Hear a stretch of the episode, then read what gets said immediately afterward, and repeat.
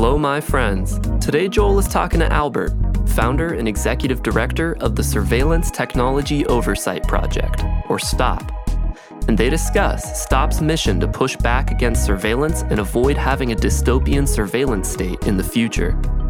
Evaluating the effectiveness of surveillance for stopping crimes versus the invasion of privacy, and why it takes organizing on a local level to curtail state surveillance. All of this right here, right now, on the Modern CTO Podcast. Here we go. This is the Modern CTO Podcast.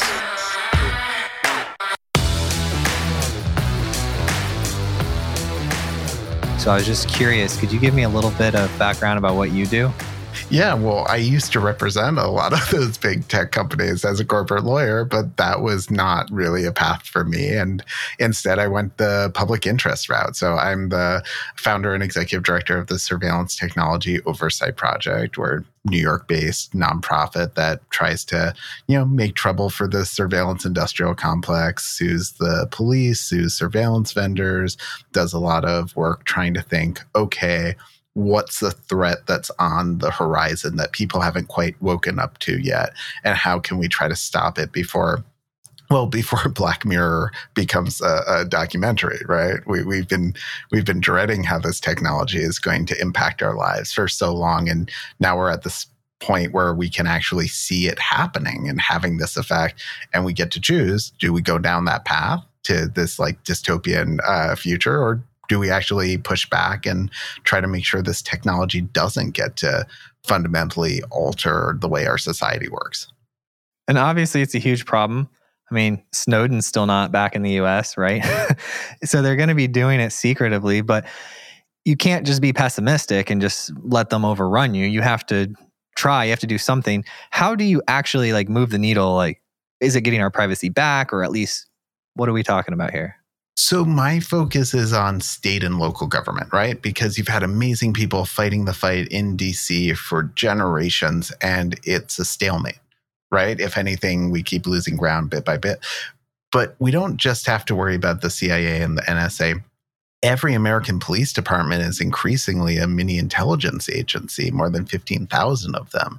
They're using military grade surveillance equipment. They're using drones. They're using social media monitoring. They're using predictive policing. They're using all of this invasive, discriminatory, and unproven tech to monitor us and our communities. And so, what we're trying to do is stop it, trying to outlaw things like facial recognition, trying to pass bans on some of the most abusive practices, trying to educate lawmakers, and trying to really organize here in New York because we believe that you know a handful of committed activists can do something at the local level that's just impossible even for millions of people at the national level. And that's to make real lasting change.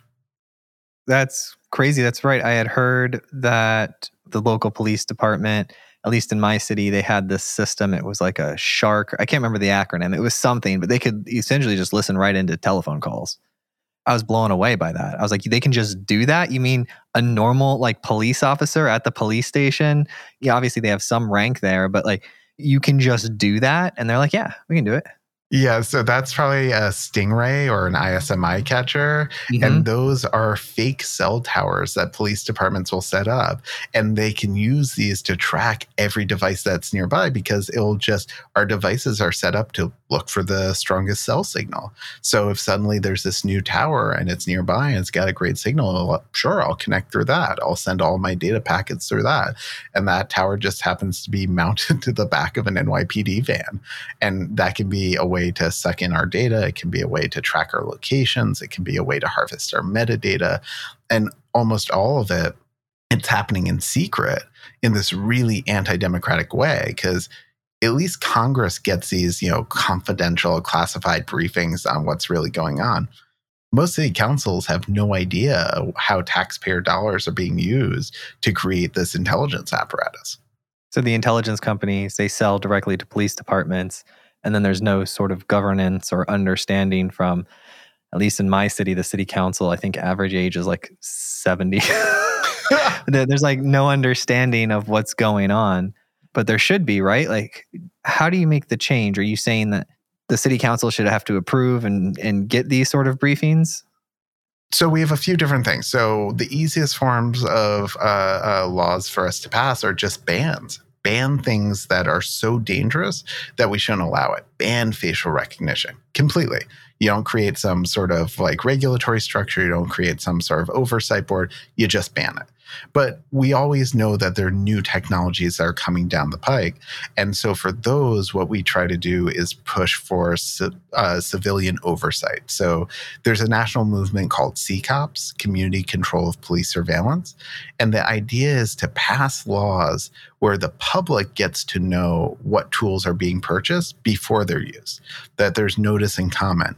In some cities like Oakland, there's even an independent body that can, you know, actually block these tools from being used and can actually use real power to stand in the way. And so it's saying, you know, in a democracy, we don't trust, you know, any other agency to really call its own shots without oversight. And we can't do that with police. So when you, like, let's say you ban facial recognition in a city, does that mean I can't unlock my phone anymore with my face in that city? Oh, no, no. Uh, so this is talking about government action. So it's saying a police department cannot use facial recognition. And, you know, some of the more aggressive bans will even say, you know, a store, a place of public accommodation, Target can't use it to, to track your identity when you're going in. But that sort of facial recognition tracking is very different than face ID. You know, when you're unlocking your phone, that's you using your device, exercising agency, and it's doing a really simple thing. It's saying, is this you? Is this Joel? But when you're using facial recognition, the people who are being surveilled don't have any consent. Uh, they don't have any choice. They don't actually get to decide if their face goes in that database. And that's why it's very different. And so with these bans, they say, sure, use your face to unlock your device, but don't use this technology to track other people using their bodies without their consent. That's a hard thing. Like, as a technologist, I'm kind of split because, like, one hand, if I were the owner of Target, I'd be like, these are my cameras. You're in my store. We're in public. I think there's some sort of legal stuff about you being able to take pictures of, of people in public, and it's my data. But on the other hand, I'm like, this is going to give us a very bad future and we need to stop it.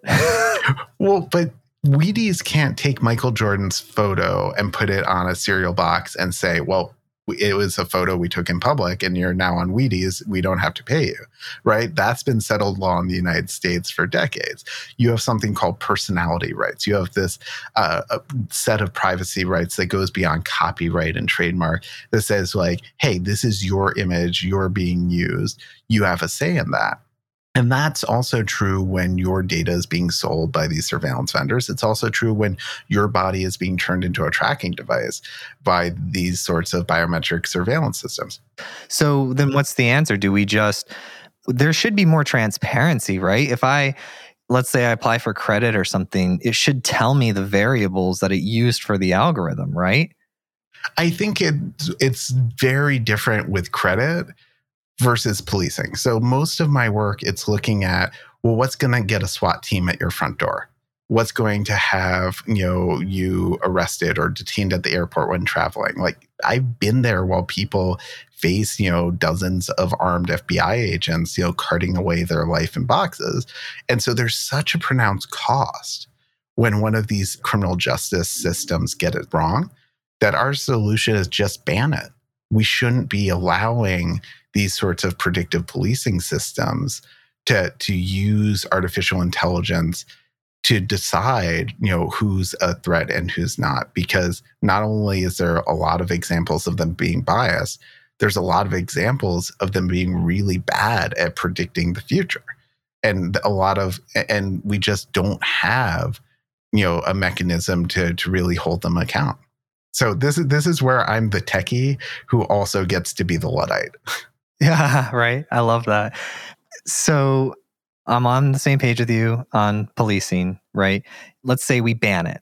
And then what we so we do broad bans and then we let specific use cases come in after approval or something like that. Is that what it is? Well, so when we look at police surveillance, so there are a bunch of different types of technology. So there's the types of police surveillance that are just gathering information about us. A lot of those, it's a much more direct question of is this sort of invasiveness worth any sort of benefits? So ShotSpotter, for example, this is software that you know will listen to directional microphone arrays that are placed throughout a city and will try to identify when there's a supposed gunshot it's creepy that there's a bunch of microphones that can potentially listen to a conversation that I'm having in my house if the window's open. But what's even worse is we know that 90% of the time, according to the Office of the Inspector General for the Chicago PD, it didn't actually help. The gunshots that were being reported didn't actually lead anywhere. And so for me, that's a case where, well, we look at the cost, it's millions of dollars. We look at the benefits, it's minimal. We look at the privacy impact and we say, okay, let's not have that technology.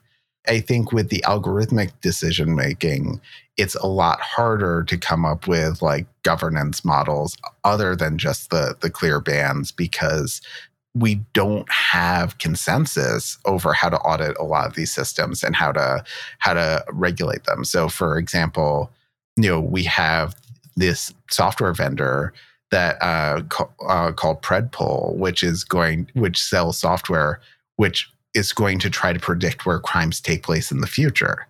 That's a very different scenario, a very different sort of trade off than when, and a very different type of technology to to evaluate than something that like ShotSpotter that's just listening and taking in data. So it's really, yeah, part of it is banning technologies we hate. Part of it is setting up civilian oversight and transparency.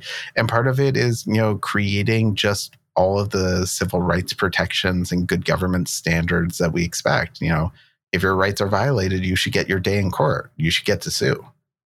I agree with you that this technology is super early. And I sort of like the idea of saying, hey, let's hold on, everybody.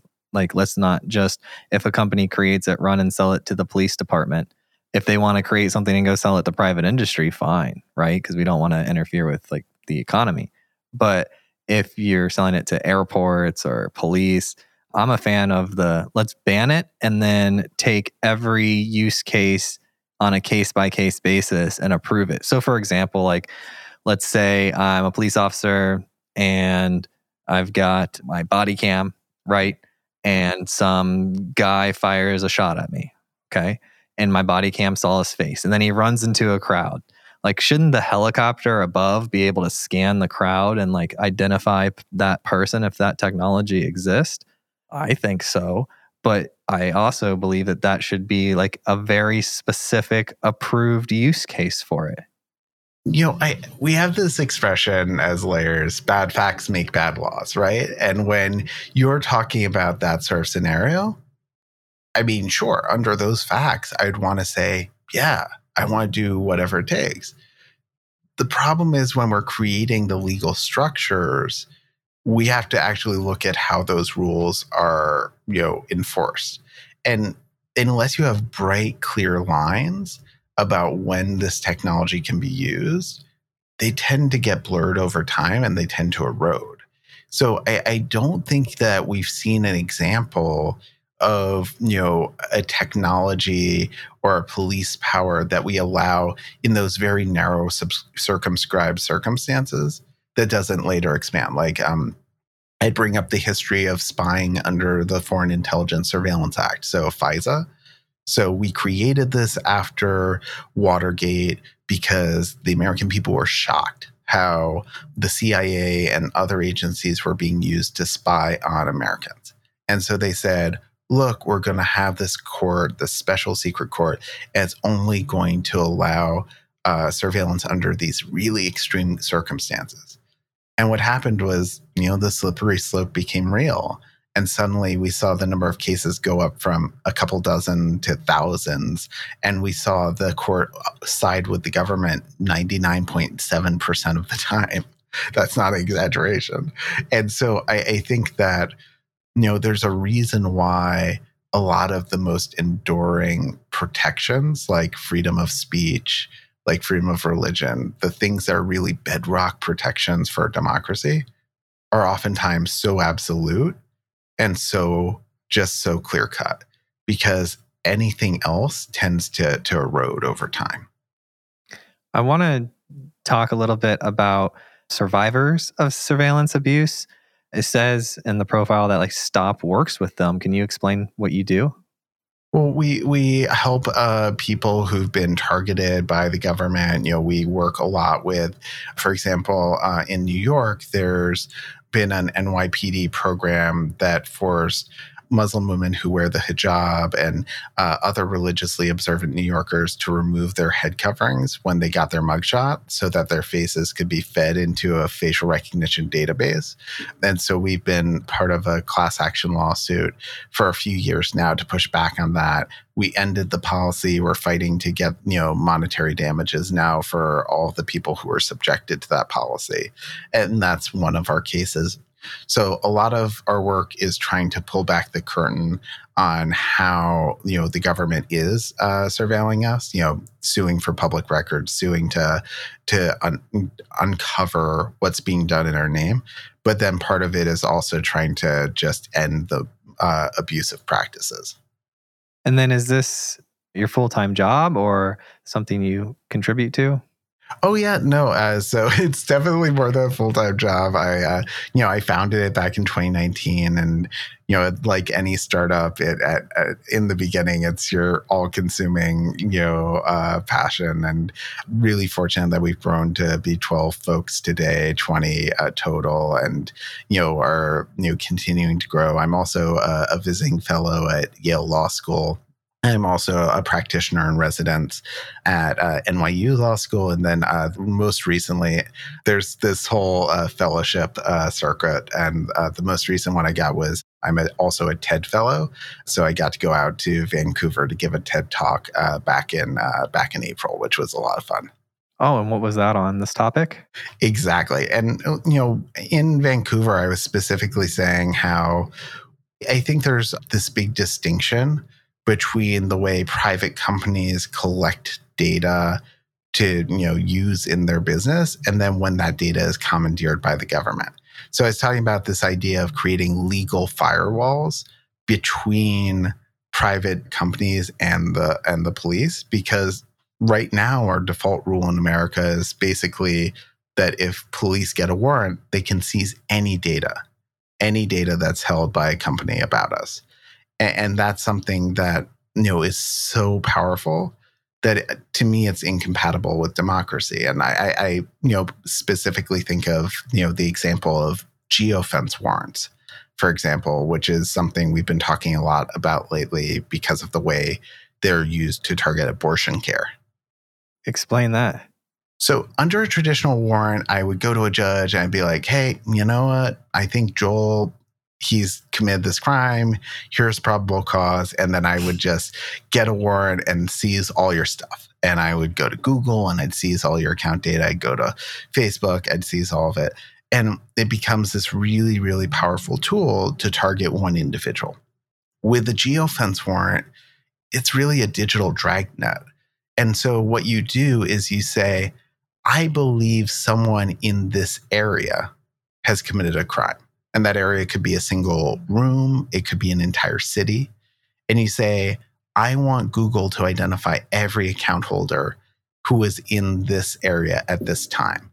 And it allows you to really just track huge numbers of people in a way that you never could before. And we're terrified because this tactic can be used, for example, to go and get a court order to identify every single person who's in a Planned Parenthood clinic and to I- identify who the people who are seeking abortion care. So this geofencing warrant, like that happens today. Like uh, the Yeah. city I live in, the police could say, "Hey, this specific area, I want all the data," and they can just go to Google, and Google's like, "Sure, no problem. Here you go." Well, Google's counsel would say that they aggressively fight these, but the truth is that you know we we did a lot of work to pressure Google to disclose how often this happens, and according to their transparency report, they then revealed that you know, these first started in 2018 and then they grew to include more than 10,000 warrants a year, more than 10,000 geofence warrants, which is the majority of warrants that Google received in the United States. So, you know, police in basically every state were using it and they would go to you know we know that uh, for example during uh, the black lives matter protests that minneapolis police used this to identify protesters we know that it's been used at other political events and you know it, it's something that is being used as we speak to track large numbers of people that's pretty crazy i didn't know about those geofencing warrants oh it gets way worse like what's worse tell me more well, first off, it's not just Google that gets it. Anyone who collects geolocation data can get these warrant requests as well. So, cell phone. Cell phone providers have long been a target, um, and they also get what are called tower dump warrants, which are where they say, hey, we want to know everyone who is connecting to this cell tower at this time, which oftentimes is as good as a geofence warrant at identifying everyone in the area. And then we also see keyword warrants where police will go to Google and say, hey, we want to know everyone who searched for this search term or this address or, or this name. So if you're a Texas police officer and you want to identify people looking for abortion care, you can go to Google and say, hey, I want to know everyone who searched for mifepristone in the state of Texas. If you get a judge to sign on it, yeah, I mean, that act isn't criminal, is it? Is it criminal to search certain things? Well, but that's the thing. Uh, right now, it certainly is uh, criminal to obtain mifepristone in Texas, and a lot of states have outlawed abortion. But worse than that, we see this as sort of the first step in identifying who is pregnant and who's seeking abortion, right? Because abortion's being driven underground. They don't know who's pregnant and seeking care. So they use this digital dragnet as the first step to identify someone. And once they identify a suspect, then they can look at everything else. Then they have probable cause to pull, you know, their call history, their location data, their uh, payment records, everything else in their electronic lives. And it's so increasingly hard for people to travel out of state without leaving some sort of digital footprint even if you put your phone in a Faraday bag, even if you are t- paying cash, even if you're taking public transit, there are so many different forms of tracking in America today that you know it's going to be terrifying to see how these sorts of abortion laws are enforced using surveillance out of state. So they can get a warrant for somebody for this search term and they then use that as probable cause to get additional warrants on all of these people's data. And then they try to see, connect all these dots to see if they're more likely to get an abortion. Then what? What do they do? Then they go and investigate it, or what happens then? We've already seen people arrested and convicted of, you know, causing miscarriages. This was even when Roe was still good law, just because they based off of their search histories based off of you know emails and text messages right this is how police enforce laws in you know 2022 they take our data and try to figure out who we are and you know what we do and so you know i think that really for a lot of abortion seekers right now anonymity is their best defense because once they do fall into government crosshairs that's when there are all of these other search tools to try to you know identify who's got an abortion who hasn't. I really I, it sounds like this just alarmist thing i know but i'm telling you no it doesn't. it, it sounds super reasonable with the yeah, I, am a software engineer for 17 years. I mean this is what we do it's go find the data collect as much data and do as many cool things as we can do with it you know? Yeah the problem is that the things they're doing with it now are really just targeting just such fundamental you know human rights. Yeah i know i agree. That's whew, i bet you i'm on a bunch of lists. The research i do for this show yeah because we we have to research all you know we've done over 500 episodes we have to research all these topics and so that's just interesting to think that I could be out there on so many search term lists that warrants have had, and my name's in some sort of database at some police station because they got one of those data warrants and then downloaded it and saved it all to their servers, you know? Yeah, I mean, but at the same time, I feel like you and I we're pretty safe, right? We're we're not the people who are on the top of most like FBI lists or most police Speak lists. Speak for yourself. no, I'm just kidding. or fair. I don't know what you're doing in your free time, but we we but you know I know I have so much more freedom than a lot of my clients do to just use my phone without second guessing it to tweet whatever's on the top of my head. But I, I do fear that we increasingly create this society where anyone who's on the margins, anyone who's uh, you know undocumented, anyone who is you know seeking abortion care, anyone who has had a run-in with the cops, suddenly has to second guess every decision they make and how it could be misinterpreted by the surveillance web. And, and that to me is something inconsistent with with a democratic society. yes. I mean, our justice system is so broken. And, you know, part of what's so frustrating for me is like, I think we oftentimes are told that, like, all this surveillance stuff, it's going to somehow be the magic bullet to fix things. That, like, oh, if we just, you know, digitize government, we can make everything seamless and efficient. But what we end up doing is pouring a ton of money into the stuff that doesn't actually work and, and creates all of these like civil rights threats. And I think really painful examples come from New York, where we've had a bunch of high profile shootings on the subway lately. It's heartbreaking, it's scary. And the camera systems just never have worked. And we've spent billions installing cameras around uh, New York City in the subways in particular since 9 11. And they were supposed to be this amazing way to prevent crime and they can't even use it you know to to figure out who's you know committing these crimes after the fact and so it's just like i feel like we've been sold a bill of goods Yeah, well, I, I love what you're doing. I, I think it's super smart where you're spending your time, and I like the strategy. By the way, yeah, I was a little bit hesitant at first at like the ban everything, but that after this conversation, that does seem to be like the smartest method for you know government related entities. I mean, at the end of the day, it's our tax dollars that are paying for these institutions to exist. So it's not really us or them. It's like we, we're all doing this, and we need some boundaries because you can get really far out there really quick.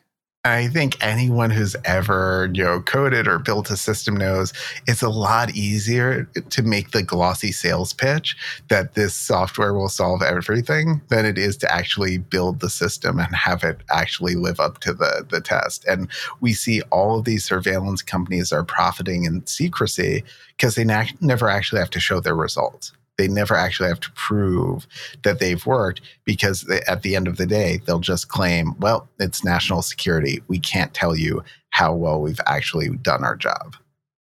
What else should I be scared about? Social media stuff? yeah, social media is slightly terrifying. So right now, like the fact that police officers can, you know, send you friend requests can pretend to be anyone at any time that they're running botnets so that one officer can run can run more than a thousand accounts and just use these fake accounts to get you to accept their friend request so then they don't need a court order to access your account. To me that's reprehensible. We wrote a law here in new york that will hopefully outlaw it next year um, just because you shouldn't be able to click away your civil rights like that you know it, it should be you know to me it's just there's no justification for it. So you know we continue to see a ton of social media monitoring. We continue to see a ton of you know predictive analytics and natural language processing on social media. And again it's just when you look at how they actually design these systems if the consequences weren't so deadly it, it would it would almost be laughable like it, especially when you look at some of the products that are being designed to identify harmful behavior in non-english conversations where they're literally porting the stuff through google translate to figure out the meaning this this is not cutting edge tech it's just being priced like it is Wow. Now, I'm curious. You kept referring to our civil rights. Is that what you were saying? mm-hmm. Where do we get those from? you know, I can definitely go into a law professor mode and talk about, you know, the enlightenment movement and all of that but really in the united states it's our, our federal constitution our state constitutions and uh, uh, the, a lot of statutory protections so with a lot of this uh, with a lot of these search issues it comes down to the fourth amendment which uh, at the federal level says, you know, the right of the people to enjoy uh, protection against unreasonable search and seizure uh, shall not be abridged, and it basically requires that a warrant be issued upon probable cause. So it protects our papers, houses, persons, and effects. And that that's one of the main pillars of our civil rights when it comes to this sort of technology, but there's also um, rights against uh, discrimination under the Fourteenth Amendment, uh, and you know that that's something that comes up with a lot of this police technology because um, there's something called the Equal Protection Clause of the Fourteenth Amendment that blocks state governments from discriminating, and that's something that you know is a, uh, oftentimes violated by police use of this technology. Which is stronger, the state constitution or the federal constitution? Well, the federal constitution's highest law in the land, so it preempts anything else. But oftentimes, state constitutions are, you know, amended much more often. They can have protections that are stronger, and also there are lots of statutory protections. So, if you're in California or if you're in Illinois, there are laws on the books that you know, they don't violate the federal constitution, but they provide more protection. So in Illinois, you cannot have your biometric data used without your consent. That is a law. That is your right. And that's because of a bill that um, the state lawmakers passed. But, you know, that's something that I'd like to see become law in basically every state. Yeah, I would like the biometric data to have to have some sort of conscious consent before being used. I would like actually most of my data to have consent before being used. But what they do is they make these terms of service checkboxes and there's no other option. And you, you know, you need to be on this utility for work or for your societal interactions. And so you check the I agree and I mean, you try to read it and it's 800 pages of, you know, no offense, but like lawyer nonsense. oh, no. Like, I mean, they're designed to confuse. Yeah. And, and that's the thing. Like any like terms of service are a lie. No one actually reads them. If you read them, you couldn't understand them. Like I'm a pretty well you know, regarded expert on a lot of these issues. I can't understand my own terms of service just because of how uh, convoluted they are. And I, I, think this gets back to the idea that you can't have checkbox democracy. You can't have checkbox civil rights it shouldn't come down to whether you click I agree or not, that you have these safeguards against being tracked, against having your data taken, against all of these other abuses. It should be way stronger than that. Yeah. So, what do we do about the I accept boxes? I know you focus mostly on state and local, but do you have any sort of solutions for these check boxes? Well, I mean, I do think we will see growing pressure to push back against terms of service. I mean, I, I, we've seen people both at the federal and the state level pushing back over the years, and I think part of the problem is there's so much money being made from these terrible terms of service. But the more of our lives that get you know suspended in these you know contractual terms i think the more we'll see a giant push for for real consumer protections and but I, I think this is really a generational fight. You know, tech moves really quickly, but political movements are much slower and legal movements are slower still. And so I do think it's going to take mass mobilization to to get the sort of, you know, protections we deserve. And then are you a fan of the federal government or that the states should be making decisions? I mean, for me, I, I am a trust. I, I would say I'm a fan of when people get to make decisions, and so I think the more popular engagement, the better. I think we see some states with really good laws, and we see states with terrible laws. I think we see you know agencies within the federal government that are fighting to protect people, like the Federal Trade Commission, um, certainly the CFPB, the Consumer Financial Protection Bureau. You know, so there are good agencies at the federal level, but we also see a lot of abuses at the state and the federal level. So I think it's really a question of fighting at all of these levels and, and pushing for protection so that it doesn't take, you know, a con- constant vigilance and all this constant fighting to push back against the worst uh, of the surveillance abuses. Yeah, because I mean, I would love to have federal stuff for surveillance because then it would just take effect everywhere and that would be really easy. But me personally, and maybe you can help provide some perspective or show me how I'm wrong because I don't know much about the laws. But I imagine if the more things you push down to the state level, right, the closer it gets to the people. So, for example, like if you were to push everything down to the county level, right, then I know the county commissioner, right? Like I know these people. We can go have a conversation. Like I can't go have a conversation with some bureaucrat in Washington, right? Like I have to live my life. I have work. I've got stuff to do, right? But if it were more local or at least on the state level, the, the people don't seem so impossibly far away like the idea of meeting with the president seems like impossibly far away but the idea of meeting with the mayor or the governor that doesn't seem too impossible I definitely think there's a lot of virtue to the local work, and you know, I tend to do a lot of work at the city council level and and like the state level, you know. And, but I think that there's a lot of room for the federal government to provide a floor, not a ceiling, to protections. To say here are the minimum rights that you're entitled to, and then for states to go farther. Um, and, and what I think we worry about is there's a lot of people in you know the tech space who try to use Congress to as a way to pass really weak laws and then use that as a way to preempt the state and local laws to say, oh, sorry, San Francisco, we know you wanted stronger civil rights protections, but you don't have it anymore. Sorry, Oakland, you have to allow these sorts of things after all. And so that's something we want to avoid. Um, but we also see some really, really messed up decisions at the local level too. So we yeah. can't take it for granted.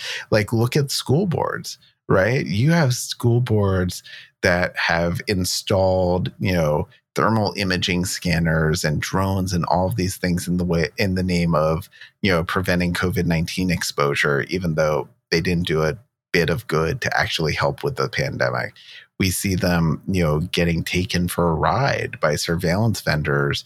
They'll just market their tech to these, you know, part-time or volunteer officials who don't have the expertise to know when they're being sold a bill of goods.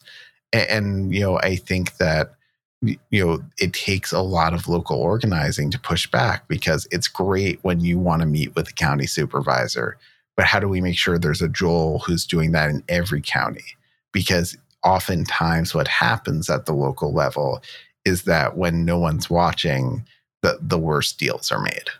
Well, I mean, I bought that $10 million thermal imaging system because I got a dinner at Ruth Chris. So. I mean, if it's that quid pro quo, you might be looking at a federal indictment as well. usually they're a little, at least get a Tesla if you're going to ask for a, a, some sort of bribe. But no, um, it, it's really, um, it, it, sometimes it's that reason, but sometimes it's just like, hey, he had a good PowerPoint and it sounded like a good option. So why not?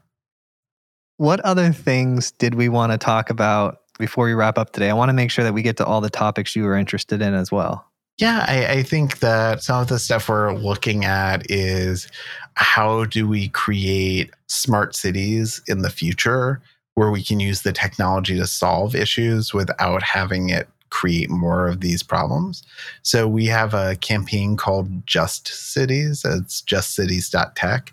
And we have these frameworks for how you can actually invest in technology to deal with real problems, but then have the legal and the technical barriers to prevent that from being turned into a policing tool, right? So I shouldn't have to worry that suddenly my smart meter is going to be a way to tell where when I'm home and when I'm out. I shouldn't have to worry that, you know, my acoustic monitor isn't just going to try to detect community noise violations but listen in on what I say. But those are the sort of risks we have today because we don't have those safeguards. So it's really about like how do we create that structure so we can have technology without having the abuses that often it enables. Yeah, I don't want to end up like China with their social credit system and the amount of surveillance that they have openly. And one of the things I always say is, you know, like if you compare the US, China, and Sweden, we're a lot closer to China than we are to Sweden when it comes to privacy protections. We have so much of this already. Um, and, and, and really, it, it's time to start actively rolling it back. We also do a lot to talk about the way our cars are being tracked, whether it's automated license plate readers, E-ZPass data, all of these ways that, you know, again, you can create this perpetual map of someone's life. And and to me, that's far too much power for for anyone to be entrusted with. Yeah, I think that's unreasonable to have all of that data on me. The Alexa's, you know, my my Nest thermostat knows when I'm home and when I'm not my cell phone's tracking me. Like there's eight cameras in this room pointed at me. All right. You may be a special case. All right. You may have a bit more tracking than most people. But yeah, you shouldn't have to worry that your, you know, Amazon uh, Echo is going to be turned into a wiretap. But that's what we have to deal with today. And, and again, it's sort of, um, it, it's so broad.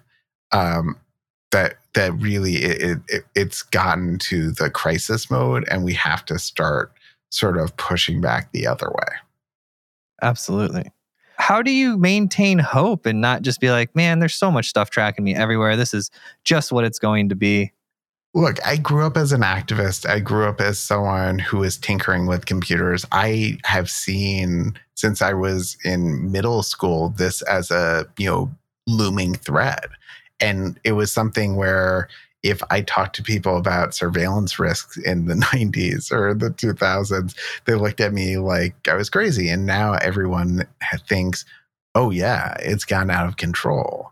So I think this is sort of what it takes for us to have a popular movement that really things in America only are fixed once they're so bad that they no longer can be ignored.